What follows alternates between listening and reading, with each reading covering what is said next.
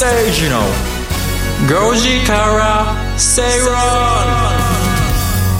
7月6日水曜日時刻は5時を回りました。こんにちは吉崎誠二です。水曜パートナーの新山千春です。水曜アシスタントの新宮志保ですそしてこの番組のリサーチを担当してくれます向井さやさんです。よろしくお願いします。お願いします。吉崎誠二の5時から正論5時制水曜日はビジネストレンドやライフスタイルの話題を中心に番組を聞いてためになる情報をお届けしていきます。ためになる情報そうです。よ今日はどんなためになる情報をお話しましょうかね。今日もいろいろといろいろ準備してますがしてますけれども。ためにならなきゃいけませんからね。そうですね。ために明日の仕事に使えるネタ。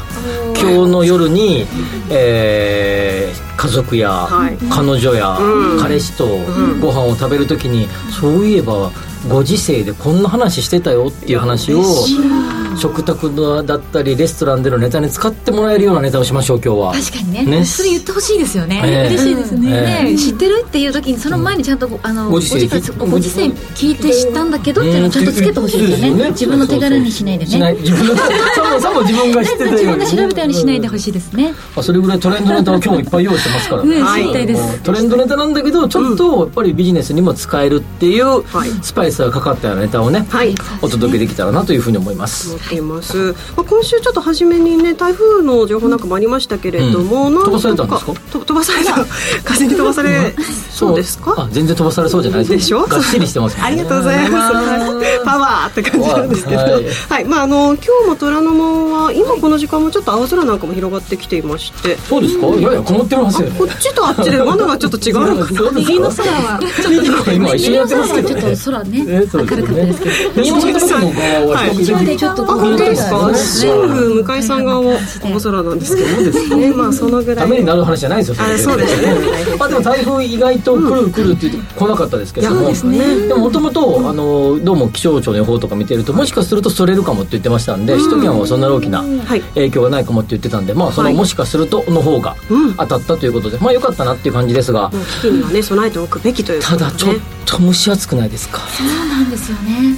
うん、なんかどうも聞いてるとね熱中症は太陽にさんさんと日が当たる下にいると熱中症って起こりそうじゃないですか。あそのイメージ。ね、でもそうじゃなくて、えー室内プールのような、えー、と屋根があるところでもただこもっていて、はいはいはい。その湿度が高いところでは、えー熱中症も起こるっていうことですので、えーなので室内プールって意外と熱中症が起こっているそうなので、今日みたいな湿度が高い時は、うん。えー迷わずですねエアコンをがっつりつけていただいてですね、あのー熱中症対策をしてほしいなというようなも、これちょっと使えるんじゃないですか確かに。そうですね。室内プールでも熱中症になるぞっていうネタですよ。ご時世で言ってたってでで言ってほしいですよね。そこ大事ですよね。新山さんも横でうなずいたぞって言ってほしい。そこも絶対付けとしてくださいね。今日新山さんね、はい。特殊メイクしてませんから。してましたそその新山さんにはししてないとしてないなって言われるんですよ。もうしてないって。普段してないですから。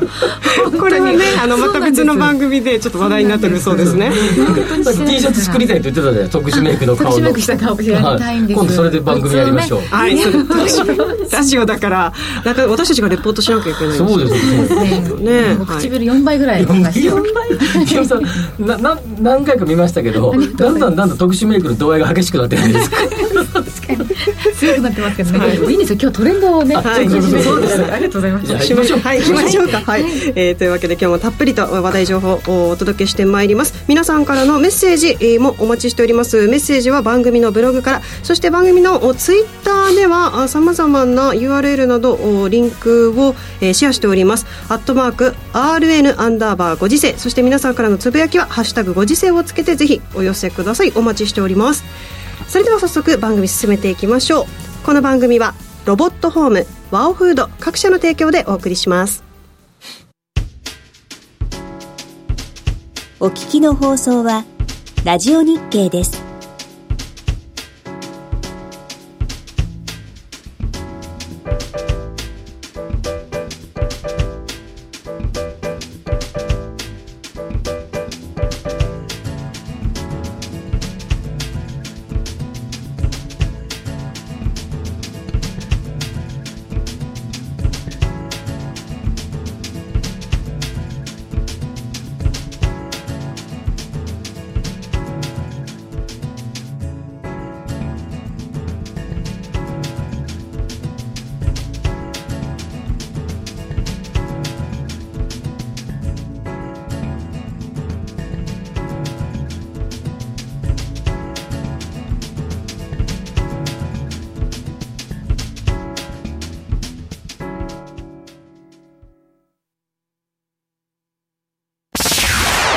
崎誠二の5時から正論。ラジオ日経吉崎誠二の5時から正論。東京虎ノ門から生放送でお届けしています。さあ最初のコーナーはトレンドピックアップです。ビジネスライフスタイルで今話題になっているトピックを取り上げていきます。それでは番組が今回取り上げるトピック向井さんから紹介してもらいましょう。まず一つ目は？はい。一つ目は東京ディズニーランドディズニーシーに新たなパスポート導入です東京ディズニーランドとディズニーシーの入園チケットについて昨日から新しく2つのパスポート販売が開始されました、うん、1つ目がウィークリーナイトパスポート。こちらが祝日を除く平日午後5時以降にどちらかのパークに入園できるチケット。で最も安くて4500円のチケットです、はい、2つ目がアーリーイブニングパスポート。こちらが休日の午後3時以降に入園できるチケットで最も安くて大人6500円でございます。で今まであったこう、えー、6時以降に入園できるアフターシックスパスポートとか、うん、あとスターライトパスポートっていう15時以降入れるっていうものは廃止になっていますこれディズニーランドがその、えー、混み具合とか、はい、曜日とかによって値段を変動するようになってからもうちょっとしばらく経ちますよね。半年か1年ぐらい。1年ぐらいか。経ったんだね。そうですね。変動式のやつね、うん、まあ、アセットプライシングっていう考え方で飛行機とかでもそうですよね。あの繁忙期とかには飛行機値段が高くなる、はい。まあ、新幹線はあの指定席の料金がちょっとた変わるぐらいですけど、えー、まあ、飛行機はそのかなりダイナミックにですね価格が動くようになって、まあ、それと同じような考え方でまあ、いわゆるアセットプライシングそののプライシングをどういうふうにしていくのかっていうような考え方でそのチケット自体の、えー、プライシングをしていくというので、まあ、だから向井さんが今最も安くてという表現とか、そうですね。すごい安い時もあれば高い時もあって、まあ、4500円が一番安くてそれよりも高い時もまあありますよというような、はい。ことだと思いますね。そうですでワンデーパスポート一番長く入れるものが土日など最も高い日で大人9400円っていうところで、うん、とその他10時半とかお昼12時からっていう入園時間の指定パスポートも販売しております。で、えっと、先ほどお伝えしたアフターシックスパスポートなどが、えっと、販売中止になったってことなんですけど、うん、それはまあコロナ禍で入園者数をコントロールするためってことだったんですけど今やっぱりディズニーのチケット代がどんどん高くなってますよね。そうですね。大人9400円ですね、まあ、でも世界的に見たらね安いっていうのはものすごく知られた話ですけどあの海外のアメリカフロリダのやつとかは107ドル？フロリダは107ドル1万5000円4 5千円ぐらい。今130円で35円とかそんなもんですよね。カリフォルニアは97ドル。103、えー、1万3000円ぐらい。えー、結構比較的新しくできた上海ディズニーも500件ですから、まあ、ざくっと1万円。ということで、まあ、日本が世界的に見たら最安値の一つと。それ聞くと安い感じはしますけどなんか今までの価格って考えたらね、うん結構上がった感じはしますけどね。しますよね、うん、まあでもビッグマック指数と呼ばれているようにせあっていう数字あの指数があるように世界でどれぐらい同じようなものが売られているビッグマックがですねその各エリアエリアで全然値段が違う日本はかなり安い方になっているビッグマック。ビッグマックすごく安いね。ハンバーガーの、ハンバーガーはいそうです。マクドナルドのね、はいはい、同じようにディズニーランドのチケットも、えー、ディズニーチケット指数みたいなものはないけれども あるとするならばかなり、えー、低い方かなりとも相当低い方ということになっていると、えー、いうことですがディズニーランドってでもなんかアフターシックスって何度か行ったね。行きました？行きましたね。あの比較的若いアフロね。アフロク。っていうアフロク行こうって言います。すごい。イブチケ買ったんでアフロクで。イブニングチケット？この夕方のチケット？はあ。いますね仕事仕事帰りに行こうよ、うん。そうです、えー、初めて聞きました、花火だけ見て手つないで帰るみたいなあいいですね。ね藤崎さんのデデートコース、とにかく花火だけ見たいっていう、えー、明るいところよりも暗い時ところの方が手をつなぎやすいみたいな。そういうような感じで。そうか C とかだったらねお酒飲みお酒飲みですねビール飲みながらね。はい、なんか風が吹いてたりさ花火中止になったりするんだよねあれ。あします。あちょっとねあの辺りね、確かに。あの飛行機が通るエリアに入って飛行機がこう通る風な、えー、風向きで風が強い時は花火が中止になって、せっかく来たのにさ花火中止かよみたいな感じでなんか手つなぎにくいじゃんみたいな。そ ういうような記憶がなんか一回やったなと思い あ経験談ですね。いいですね。はい。あのディズニーランド確かにこうやって私いろんなことを取り組みをしてるんだけど、はい。まあ、あの株価、ね、こんだけ入場制限がかかってたりと売り上げがすごく下がってくるというふうになると株価すごい下がってたのかなと思いきやさっきちょちょっと見てたらそんな下がってなかったですよね、コロナ期もね。オリエンタルランドがですね、はい。今日1え1万まあ、今日はあれですけど、あのコロナ期もそんなに、あのそうですね5年ぐらいの推移を見ると、はいほとんど変わってない、あちょ若干ね、一時期はあれでしたけど、もう5年足で見てもそこまでっていう感じじゃないですかねですよね、はい、コロナの影響はそんな受けてないですよね、えあの航空会社があれだけ受けたっていうことを比較すると、オリエンタルランド、そんなに受けてないなっていうような感じは浮かびます。あのこれってななぜなんでしょうまあ、一つはやっぱりこう値段を上げたりとかですね、まあ、言言うて言うてもあの、えー入場制限、もうずーっと満帆でしたよね、入場制限内の中での満満満帆だった。予約ができなくてできないできなくて。あとホテルとが、えーっとホテルセットのチケットを、えー買うことに、えー買わないと、えー例えば東京に住んでる方が、えー普通にスッと行って買うことがなかなか買えるチケットがない。そうですそうです知らなかったでなのでホテルに、えー家そんな遠くないのに泊まることないんだけど、まあしょうがなく泊まるかとチケット買えないからと、はい。行きたかったらセットにセットにするしかないっていうような感じでしてたんで、まあ、いろんな、あ当然、あの、オリエンタルランドは入園料だけじゃなくて、あの、ホテルも結構やって、あそこいっぱいやってるじゃないですか。そうですね。あの周りにね。はい。はい。定型のホテルがたくさんああ、りますね。定型じゃなくて、直ホテルもいっぱいあるよね。あります。はいはい。あれらのホテルとかの売り上げももうずーっと満室稼働に近かったっていうことならしいので、あまあ、制限の中での満室ね。っていうことなので、まあ、そういう意味でも、えー安定感があったのじゃないかなと思いますが、まあ、ご承知の通り80年代の前半かはい。に、えーオリエンタルランドできたけど京成電鉄と三井不動産三井不動産ですよね。ですよね。はい。はい。有名なあのお話であそこの漁業権を、あそこ埋め立て地ですから、あのあの辺り。あの、ま、浦安の一番先っちょ浦安っていうと、えー漁業の町ですからね昔はね。その漁業のあの漁師の方々を解き伏せてですね、まあ、それを埋めて三井不動産とかやったらしいですけど。ということもあの辺いわゆるその再開発じゃないですけど、うん開発ですよね。明らかに真っ平らじゃないですかそこあーぬぼーっとしてるじゃないですか、あ。ので車で行くとぐるっと外周道路で回って帰らなきゃいけないくて、あれ通ってるといかにも埋め立てたっぽい雰囲気がま満点のところ通っていくけどさ。ああいうの見ると、あの当時ねものすごい、えー反対とか起こりながら持ってきたディズニーランドが、まあ、日本の中で一番こう憧れの、えーテーマパークというような感じになっているということですよね。ねそんな憧れのテーマパーク。昨日から新しく2つのパスポートを発売されました。ウィークナイトパスポートとアーリーイブニングパスポート、えー加えて何か追加料金を払うとみたいなことがあるんですか？そうなんです。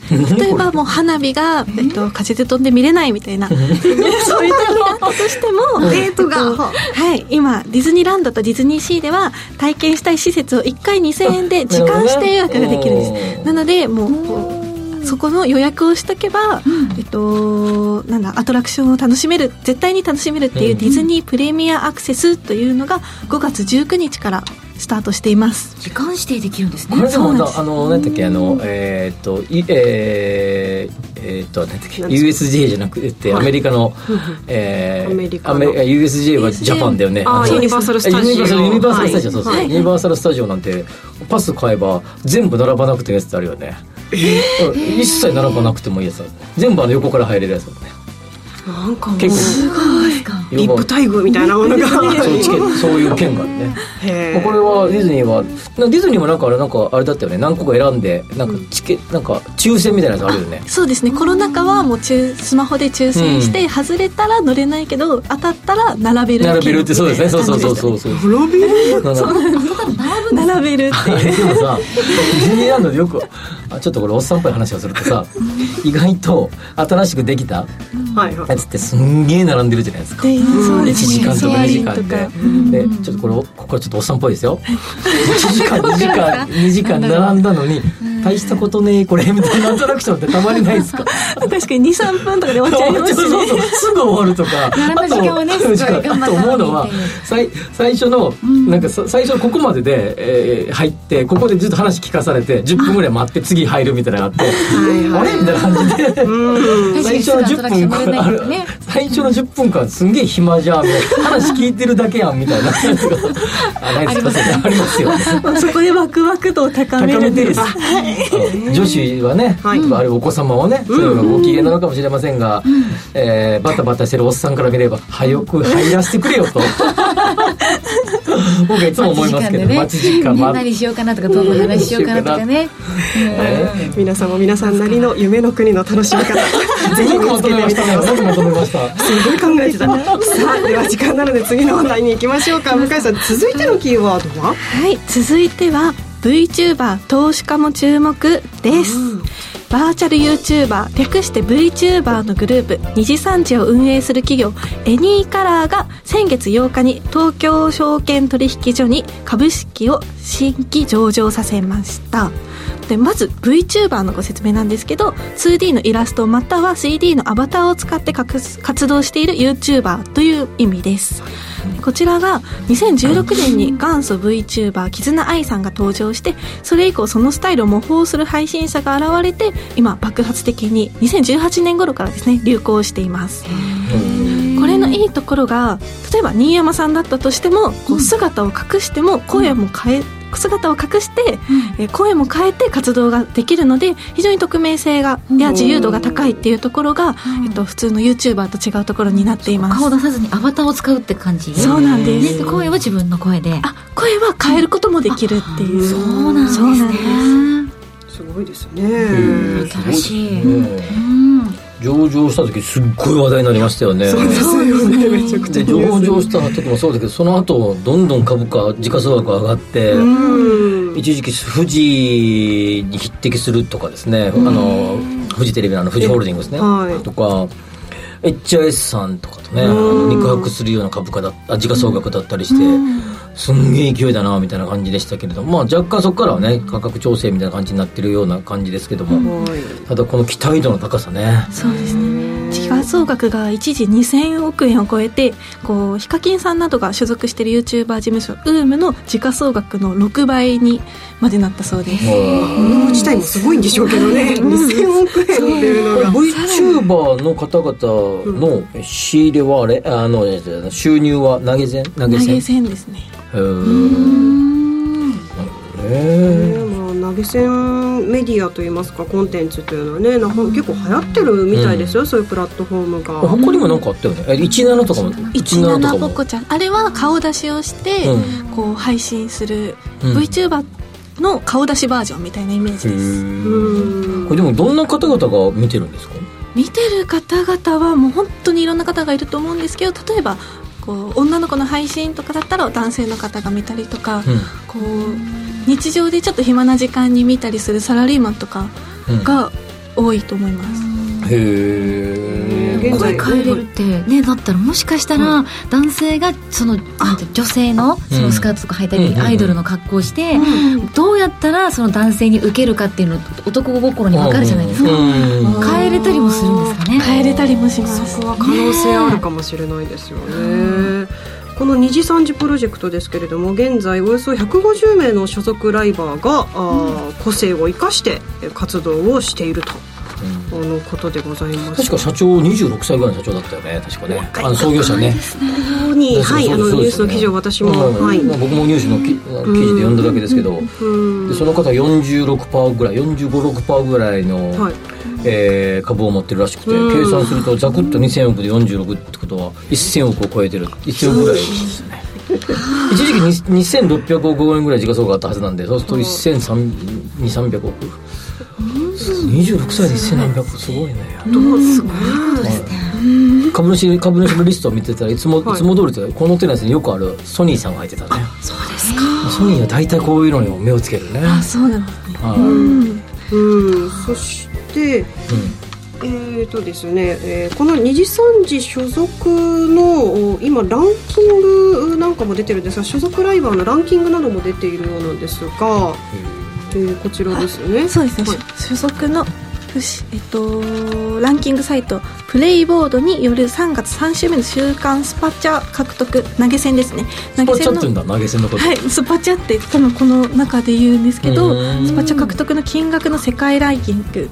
伏見岳さんという二次三次所属の方が1回の配信で4700回の投げ銭。計2300万円を得るでこの1回の投げげ銭が大体平均価格が5000円になっているので、い、っぱいたくさんの方に投げ銭していただいて 集まるとそうなるということです1回の配信だけで投げ銭って要はさなんかあの、えー、例えばあのあれえー、っと公開の場所で、えー、マジシャンとかマジックさんで、ちょっと1000円入れてくれますかみたいなちょっとくれますか？100円くれますか？帽子の後ろ側とか、キャップのね。もともとの形はそういうそうあれがスタートなんでしょうね。あのあれあれと同じだよね要はね。応援したいって気持ち頑張ったらいいねという気持ちを1回5000円って決まってるんですか？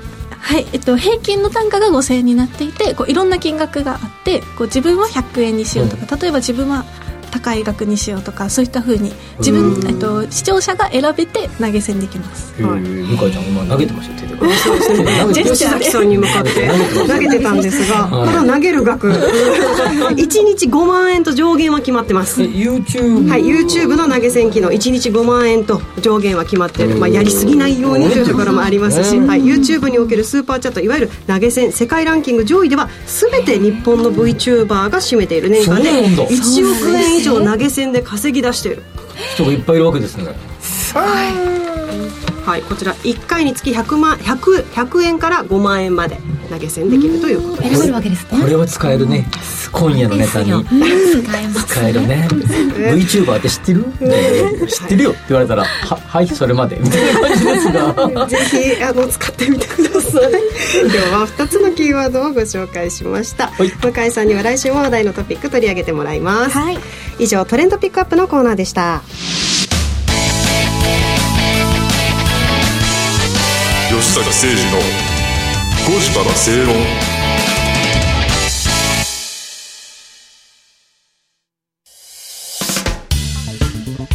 お聞きの放送はラジオ日経です。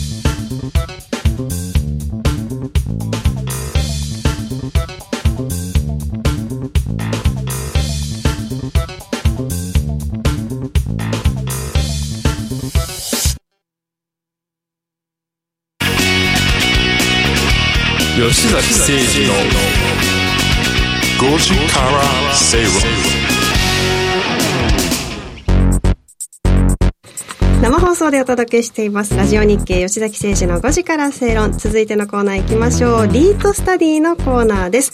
不動産投資を身近なものとして考えていきましょう。というコーナーです。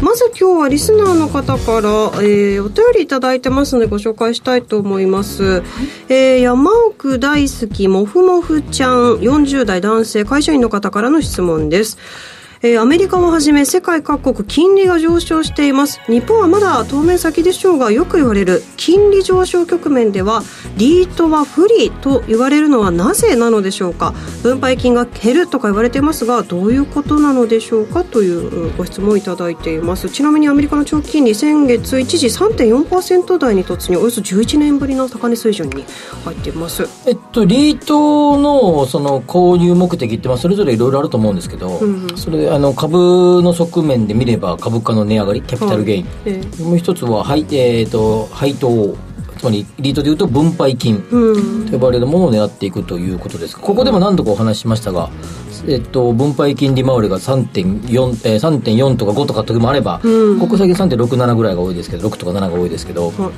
まあ、それぐらいの、えー、分配金利回りということで、まあ、比較的ですね、えー、安定資産、安定的にお金が入ってくる資産としては、えー、国債とが低かった利回りがかなり低いのがずっと続いてましたので、えー、それの代替えとしての、えー、リートに投資をする、えー、安定あ、えー、投資を狙いたい方、機関投資家とかですね、はい、まあ、銀行とか、方が、えー国債の代替えとして買っていた、んうんうん。そこで先ほど、えー新宮さんも言ってたように、はい。アメリカの長期金利上がってきてそね。まあそれに伴って国債も一時期上がってきた、まあ、国債若干ここに来て調整に入ってきてて3%を切るぐらい、はい、えっと、今10年債利回りアメリカの10年債利回り2.8%台ですね、まあ、一時期はい3いかないぐらいでしたよね、うん3%前後でしたよね。そうですねはい。そうすると3.5アメリカの、まあえー国債っていうことですから、まあ、はい基本的には世界一リデフォルトが可能性が低いっていうことですので、えまあ、理屈上ではですね、まあ、そう考えたら安定的に3%が入ってくるアメリカ国債と、はい。あ3%弱のえ入ってくる国債と、えーリートで多少波があるリートで考えた時にどちら側がいいのかっていうことでここえーそのリートの方がより差があった時はリートに行っていたけど、うん。差がなくなってきてる今ですね、はい。その幅がちちっちゃくなってきてる今ですね。リートの方からお金が、えー国債の方に流れてきているアメリカ米国債に流れてきているという背景だと思いますね、はい。えーもう一つ分配金が減るって言われ、えー言ってるのはこれはですね、分配金利回りがどうではなくて分配金そのものは、えー、2つあって1つ、えー原資は2つあって1つは、えー賃料の、えーが減れば分配金が減ります、はい。入ってくる賃料が、うんうんうんあのオフィスビルとか住宅とかの賃料が入ってくれば減ります、はい。もう一つが、えー物件を売ったり買ったりした時に、はい。えー入れ替え入れ替えですね。その時に売ったらですねその差益が出ることがあります。プラスの。ああなるほど100億で買ってたビルが120億で売れれば20億を儲けということです。入れ替えた時にですね、はいまあ、それをえー分配金としてえー戻すわけですけれども、まあ、このどちらかが、えー低くなればですね、えー分配金が減るということになりますので、まあ現状でいくと特にオフィスは、えーなかなか需要が伸びてきてないということで,、まあでね。賃料の、えーオフィスは下落が、えー都心国でも起こってきていると、ええ。あの平均的なやつを見ればですね、はい。こここは別ですけど平均的には下がってきているっていうこともあり、まあ、そういう意味じゃ分配金が減る可能性が、えー少しあるんじゃないかなと。あの物によって、ぶえーリードの銘柄によってはですよね、はい。まあ、そういうことが、えーこのご質問に対する回答でいかがでしょうか？ありがとうございます。ご質問ありがとうございます。皆さんからね、まだまだ質問などお寄せえーいただきたいなと思います。番組宛てメール送信フォーム、こちらからぜひお寄せください。さあ、えーここから吉崎さん、今日は、ということは、ぶ分配とかそういったお話なんでしょうか？今日はですね、まああのえー、34, えー4回ごとにお届けしている、えーその月の決算銘柄ということであ7月入りましたよね。はい、7月入ったので、はい。7月、はい。今日6日だから、えーで7月分の権利落ち日が確か26だか7だかな、えーそこまでに買えばですね、はい。えー配当金、えー、と決算配当金がもらえる、えー銘柄についてのご紹介です。はい。で、えーめえー J リーグ今61本ありますけど、はい。えーなんとこの7月決算銘柄、はい。えー前もお話し1銘柄だけ年1回決算で、うんうん。あとの60銘柄は年2回決算、ね。はい。はい。7月決算ってことはあその相相手は、えー1月と。7月1月1月7月ってことですからね、っていう決算の銘柄が、えー、61分の16本あります。圧倒的に一番多い。多いってことですよね。はい最も多いのが7月。で1 1月月。7月決算の銘柄ということになりますので、はい。その中から注目の3本はい。をお伝えしてみようかなと思います、どれからどれがいいかなっていうどの順番に喋ろうかなと思うんですけどもあんまりこの順番なかなかあの、はね、難しいね。そうですよね。まあまあ、でも順不動で。と。あ、じゃあ、10分ということで今日は行きましょうか。はい選んだことも僕の勝手な面白いなって選んでるだけですから推奨するつもりは全くございませんので、はい。推奨かどうか皆さんでご判断いただきたいなと思います。そうですね。はい。一つ目がですね、えー、8951のですね森ビル投資法人。あ森ヒルズ投資法人、まあ、これはあの森ビルさんがやっているですねなんちゃらヒルズとかがいっぱい入っているですね、えーオフィスビルにオーがえー圧倒的多数を占めるですね J リートになります、でメインの基幹物件はですね六本木ヒルズで、まあ、全体の約3割ぐらいの、えーと資産ウェイトになっているということです。でこれ森ビルさんとですね、えーの間で森ビル森ヒルズ投資法人と森ビルさんの間でえーまえー長期の固定マスターリース契約をしているので、えーつまり、えー、リートが森ビルに貸しているというような形になっていて、で森ビルさんが各、えーまあ、企業に貸しているという体になっているということですので、まあ、そこで、えーまあ、ある種の安定感があるという側面と、もう一つが、はい。えー若干のですね、か価格下がり局面にとっては安定感。下がり局面。賃料下がり局面においては安定感ですよね。固定で契約してるわけですから。賃料が上がるってことに関して言うと、えー上がった分が享受できなくなってくる。そうですよね。うん。ということですのでそういう意味では、えーその数字のあのどっちが得かどうかっていうのはなかなか見づらいということですね、うん。あはい森フスリート投資法3234ですね。3234ですね、はい。失礼いたしました、はい。全然違う銘柄でした。ね、うん失礼しました。これはい。これ確か8951ってあの日本ビルファンドそうです。ねお子さんのやつですね。そうそうそうあの前回ご紹介したそうそう失礼しました。なんか3234森ヒルズリート投資法人。はい。まあ、そういうことがありますよと、はい。まあ、なんちゃらヒルズは大体ここの、えーポめえー、と J リートの銘柄あのこポートフォリオに組み込まれてるっていうこと。よく耳にしますしね。そうですね。ねはい。まあまあ、耳にするとよく見かけるって感じ。あ見かけるですかね 失礼しました。ヒルズね。でもう一つが、えーイオンリート投資法人、おイオン。えーあのイオンですか？あのイオンですね、はい3292だと思いますね、はい。確かこれは合ってる。はい。はい。はい。こちら合ってるということで。はい。ポートフォリオ全体が47はい。の物件がありますもうそのほとんどをですね、イオンモールあるいはイオンショッピングセンター、とそれに類するそれとそれに付随する、えー物流施設あの配送センターとか。が入ってます。あと海外の、マレーシアにあるイオンモールもマレーシアにもあるんですか？はいイオンモールあります。それが2つこのリートが持っていることになってます。うん。でえーそれでですね、えー地方に点在するイオンモールで、まあ、それほどこう閉店するのがあったりとかそれほどねあんまり大きなあのイオンイオンイオンモールがなくなった後も聞かないじゃないですか。あんま聞かないですよね。むしろできてますもんね、ねどんどんできてますよね。そうい。う意味で、あんまりこう、ネガティブな要因があんまりない。っていうことです。ただ、もうできすぎちゃうの論もあったりとかして。もうそうですね地方行くとまたイオン。そうそうそうそう。空き地できた。イオン。ねまた、またイオンも論もあって。うん。嬉しいですね。どれぐらい成長するのっていう人もまあ中にはいるんだけどあ僕かなり地方でやっぱイオンってなんかそれのなんていうのかなその本当の郊外のなんかハブみたいになってるところもあるしあバスなんか地方でバスなんか見てたらイオンモールなどこどこ駅って書いてたりするから東京でもあります。それすごいですまあ、よね。そういうのじゃすごいなっていうふうにあるので、まあ、どうなんこの先っていう意見はあれどもですね、ええ。安定感結構あるんじゃないかなっていうような感じはしてるなというふうに思います。3292はい、はい、さあで、最後ですね、えー産業ファンド投資法人っていうのがあって、はい3249 3249はい。名前の通りですね産業用不動産に特化した、えー銘柄で、えーオフィス特化とかホテル特化とかじゃなくて産業用不動産。世界ででもなかなか珍しいリートということです。それで、えー、と物流施設とか工場とかですね、あと JAL の格納庫羽田空港にある。あ整備のありますね。整備施設。とかあれここのファンドが持ってるんですねあるいは研究施設とか。データセンターとか、まあ、そういうのがポートフォリオに入ってるちょっと珍しい銘柄で、まあ、多分新しい銘柄ってこともあって比較的ですね、えーナブ倍率つまり期待値は結構高くてですね61銘柄の中では最もナブ倍率が高い。ということで、えー分配金利回りも3.5%ぐらいあるので、まあ、個人的にはちょっとあなんかなんかなあたあなんていうかな独特で、えーな銘柄ってことこれを一つ組み込んでおいてもあの得策かなというふうに思いますね。えーご紹介いただきました。7月の権利付き最終売買日は7月27日水曜日となっておりますのでこの日までにゲットしておくとあいいということです、はい。ご紹介いただきました。まあ、3つほどありましたが、まあそれ独特な3つをご紹介してみました、はい、ぜひご参考なさってみてください。以上リートスタディのコーナーでした。お聞きの放送はラジオ日経です。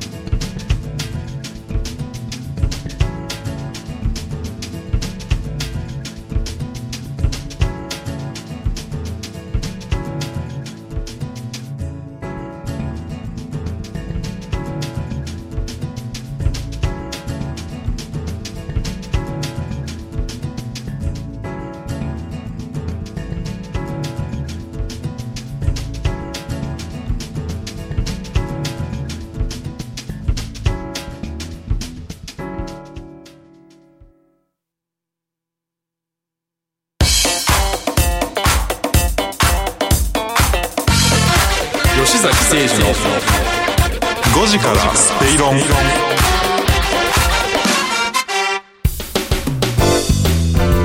ラジオ日経吉崎誠二の5時から正論東京虎ノ門から生放送でお届けしています。今日はよりためになる明日今日使えるというところでちょっと皆さん気合が入っておりまして、えー時間が足りるか足りないかといったところなんですけれどもここからは特集コーナーをお届けしていきます。日頃のライフスタイルにプラスとなる情報をじっくりとお伝えです。今日のテーマ心も体も癒される最新スーパー銭湯事情について掘り下げていきたいと思います。めちゃくちゃ知りたいですね。癒されたいですね。癒されたいですよね。皆さん日々お疲れも溜まってると思います、えー先月番組ではですね、銭湯これ銭湯がピーク時の10分の1にまで減っているという話題をご紹介しました、改めておさらいをしておきますと公衆浴場法ではいわゆる町の銭湯。こちらは一般公衆浴場に分類され、えーまた健康ランドやスーパー銭湯のその他の公衆浴場とは異なります。今回ご紹介するのはそのスーパー銭湯の方です、はい。なるほど。ねあこっちは増えてるんですか？数としては今かなりブームが来ているとそれでさらにあれですよね。あのいいいやつも増えてきてるっていうことで。そうなんです。もともとその銭湯っていうかまあ温泉。はい。温泉っていうかそういうそのまあお湯に浸かるところって施設で施設っていうのは、まあ、体を洗うとかですね。もともと湯に浸かるとかですね、比較的そのかななんていうかな必要に迫られていくっていうようない。ですよね、はい。走ったら汗を流すと。か、あはい。必要に迫られていくっていうところから今多分癒されに行くっていうよりも、まあ、あるある種の時間を消費しに行く。っていうような場所に変わりつつあると思いますね。だから多分銭銭湯で4時間いましたって人は多分いないと思うんですよ、銭湯で4時間はなくでもなく。でもこのスーパー銭湯みたいなところっていうのはもう半日いましたとかいっぱいの方いっぱいいると思うんですよね。そういう意味じゃこの場で時間を消費するというような場所に変わりつつあるのでその消費の仕方がよりもうよりその和むような仕方とか、より満足度の高まるような施設に変わりつつあるという、まあ、変化なんじゃないかなと思うんですよね。まさにそのような内容の。目的地になりそうですもんね。あそうですよね。こに行くためにっていうぐらい求めてる人が多そうですもんね、本当にそうなんです、そんな施設を今日3施設うピックアップしてまいりましたので、時間の許す限りご紹介をしていきたいと思います、まず1箇所目新潟県三条市に今年4月にオープンしました、フィールドスイートスパヘッドクォーターズという場所です。おしゃれですね名前から。も名前からおしゃれでしょスイートついてますから。そうなんです。こちらですねなんといってもあのキャンプ用品で有名なスノーピークの本社に併設されている場所でございます、えー。建えー世界的建築家の隈研吾さんが設計したことでもお知られております。でまた出た熊健吾また出たこれは僕の知ってる人が、はいあのフェイスブックにいろんな公共施設を熊健吾が作ってて「また熊健吾か」って書いてて日本には建築家は熊健吾しかいないのかってディスってた人がいましたけどぐらいやっぱ売れっ子ですよね。そうですよね。すごい。でもかっこいいよね。特徴的だね。ね。以前のガチャガチャでも熊健吾さんのありましたよねあそうですそうですあのご紹介したガチャガチャでもね新橋駅にあります。熊健吾の話置いといて。そうなんです。置いといて、えーこちらの場所なんですけれども天然温泉の泉質ですよね。こちらは弱アルカリ性単純温泉、まあこれ何ぞやって感じなんですが、えーお肌への刺激が少なくて柔らかいこう肌触りというんでしょうか。こういったところが特徴となります。なんといっても吉崎さんにこちらおすすめの理由があります。日本300名山の一つである天ヶ岳の眺望を楽しむことができる。まあ、というので山登りもなんか楽しめちゃったりとかもしかしたらするかもしれない。スノーピークっていうかそれは山登りのキャンプとかそりゃそうでしょそういう時しか作らないでしょ。テーブルか。らそりゃそうでしょ山登った後とか、ねそうですよこれヘリーねハンセンがやってたら海に見える方が作るでしょうし。あーいいなるほどヨットあのヨットのさヨットハーバーねヨットハーバーとか作るでしょうけどそれははいスノーピークスがやるとここでそう作るでしょでもフェリー温泉のスーパー温泉とかススーパー銭湯とかいやそんなことはどうでもよくてですね。はいこちらの場所なんですけれども、えーお食事もこだわったものを楽しめます、えー地元食材を使った軽食のほかなんとミシュラン三つ星を獲得した日本料理の名店神楽坂石川の石川秀樹さんが協力したレストランが併設されていますご存知ですか全然予約取れないですよねそうなんですかすごいはい、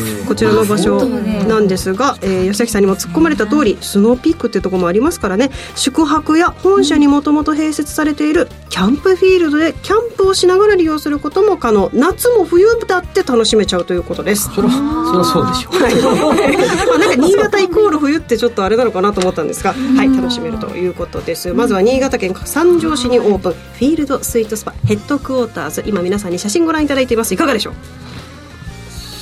うん。いいんじゃないですかね。い。いんじゃないですかね。ちょっと検索していただきたいですね。そうなんですよ。うん。番組のツイッターに。番組のツイッターとか番組のホームページには上げときましょうはい。ねなんかアメニティも素敵みたいなので、そうですね。大事ですよね、はい。こう置いてあるものもこだわってるっていうそねうなんです。ぜひご覧いただきたいと思います。和風和風イート和風イートワフ和ヒットワフィットワフィトですね。はい。アメニティにもこだわっているという場所です。なるほど、はい。では続いていきたいと思います、続いては香川県です。香川県の直島にある直島銭湯 I love you ここは私から新山さんにバトンタッチしたいと思うんですが。もうねここ大好きなんです私。実は行ったことあると。そうなんですよ。直島に行った時にもう毎日のように入りに行ったんですけど。そうなんですよ。現代美術家のその現あの大竹新郎さんっていう方が全てこうデザインした銭湯になってるんですけれどももう建物からのインパクトもすごくってこれが銭湯なのっていう。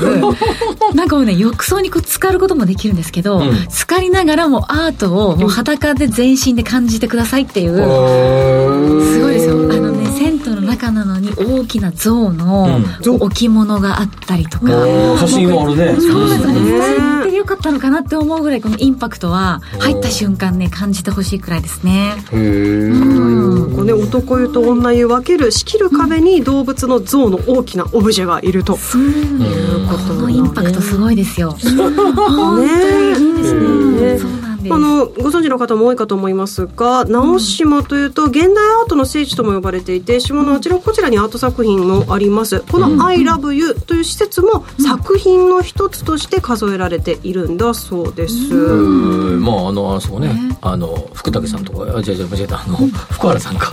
だからいろんないろんな方々がこうねあのアートにねこうん。こにお金をかけてね。ねえ。あのねかぼちゃかぼちゃかなんか置いてあるね。草間彌生さんのそうそうそうそうそう黄色と赤とね。ありますからね。あれだけ見たな。この温泉には入れなかったけどあ銭湯に入れなかったけど。ぜひ。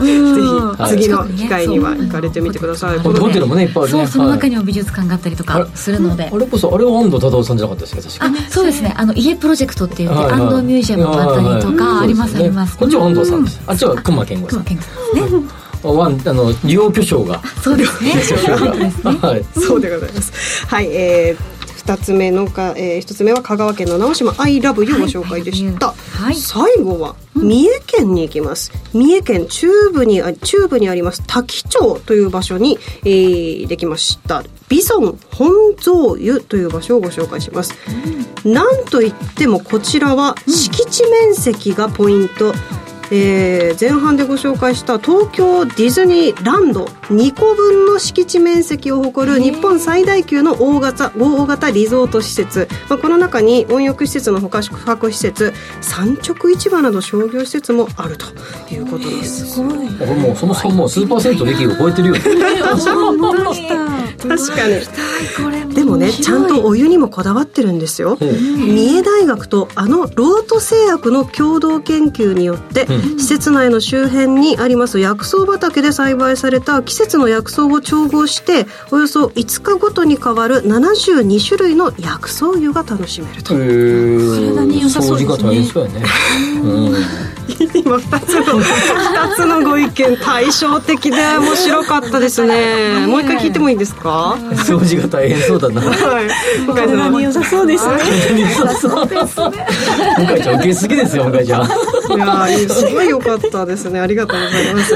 まああのこちらスーパー銭湯の域を超えてるなという、まあね、その敷地面積なんですけれども、まあ、その広さを使ったのは休憩スペースにも現れております。長さ7メートルから8メートルの竹が立ち並んでおりまして開放感とともにスタイリッシュな和の雰囲気演出しています。これあれ？これ裸裸っていうかあのなんて水着とか着なくていいんだ。まあ、なんか着とかをね着て行けるエリアでもあったりとか、まあ、もちろんその、お風呂に入っているその状態であの休憩ができる場所も中にはあるとこっちから丸見えじゃないですか。山山山の向こうから。